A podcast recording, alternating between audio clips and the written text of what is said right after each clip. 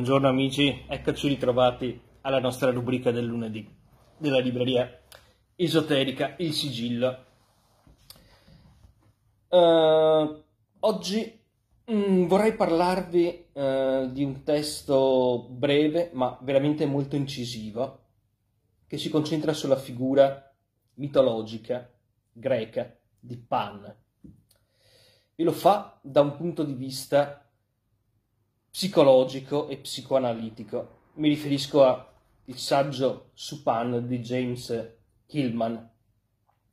Quindi siamo nell'ambito della psicologia del profondo, che partendo dalle tesi di Jung, naturalmente, sul mondo archetipico, eh, radicalizza questa, questa concezione eh, cercando di spiegare l'arte, eh, la mitologia, per l'appunto come in questo caso, la coscienza stessa e la crescita della cultura umana eh, dal punto di vista degli archetipi che sono presenti fin dai primordi nella nostra psiche.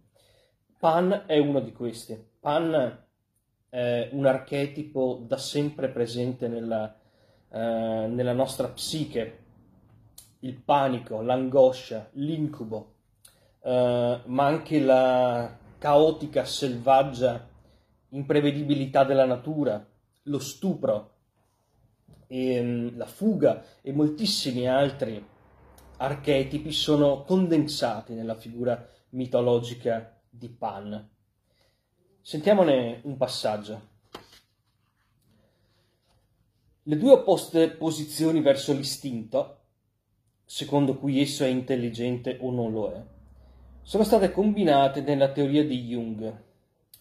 Egli descrive due estremi del comportamento istintuale. Nell'uno abbiamo un modello di comportamento coatto e arcaico, nell'altro le immagini archetipiche, sicché l'istinto agisce e nello stesso tempo forma un'immagine della sua azione. Le immagini fanno scattare le azioni, le azioni sono modellate sulle immagini.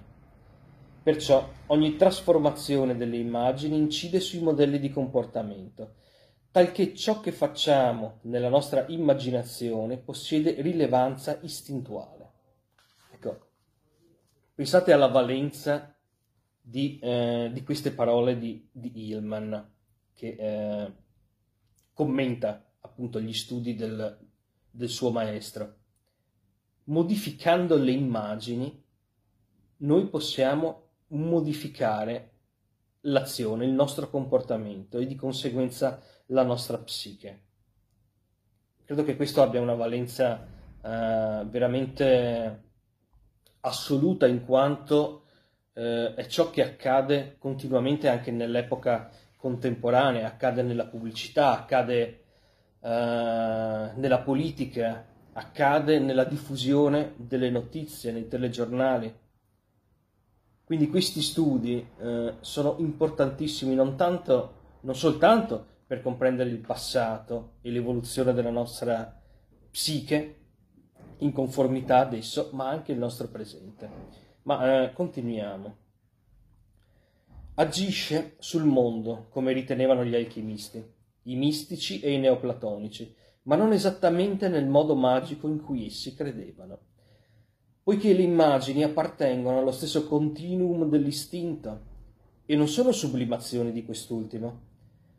Le immagini archetipiche sono parti della natura e non semplicemente delle fantasie soggettive nella mente.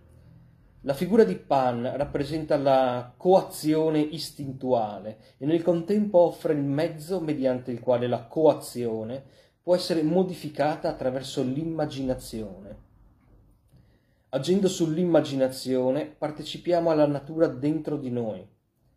Il metodo di questa azione, tuttavia, non è così semplice come potrebbe sembrare, poiché non si tratta soltanto di un'attività della mente o della volontà consce, anche se queste vi hanno la loro parte. La modificazione del comportamento coatto richiede un'altra funzione psichica che discuteremo più avanti in relazione agli amori di Pan. In seguito qui Ilman va a discutere dello stupro l'inseguimento delle ninfe, che è un topos eh, letterario mitologico della, dell'antica Grecia.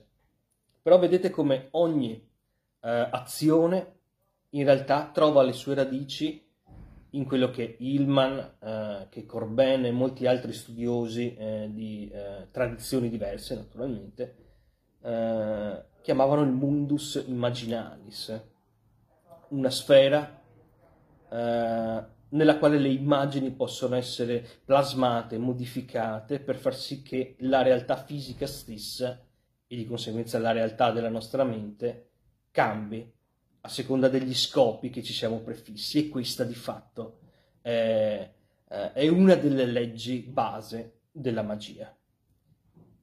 Bene, amici, per oggi è tutto. Io vi ricordo il saggio su Pan di James Hillman, vi aspetta alla libreria Il Sigillo e non mancherà di deludervi e come al solito vi auguro una splendida settimana. Ci vediamo martedì. Avete ascoltato Esoterismo On Air, un podcast originale della libreria esoterica Il Sigillo di Padova. La voce è di Fabio Todeschini, la musica è Tim Frost.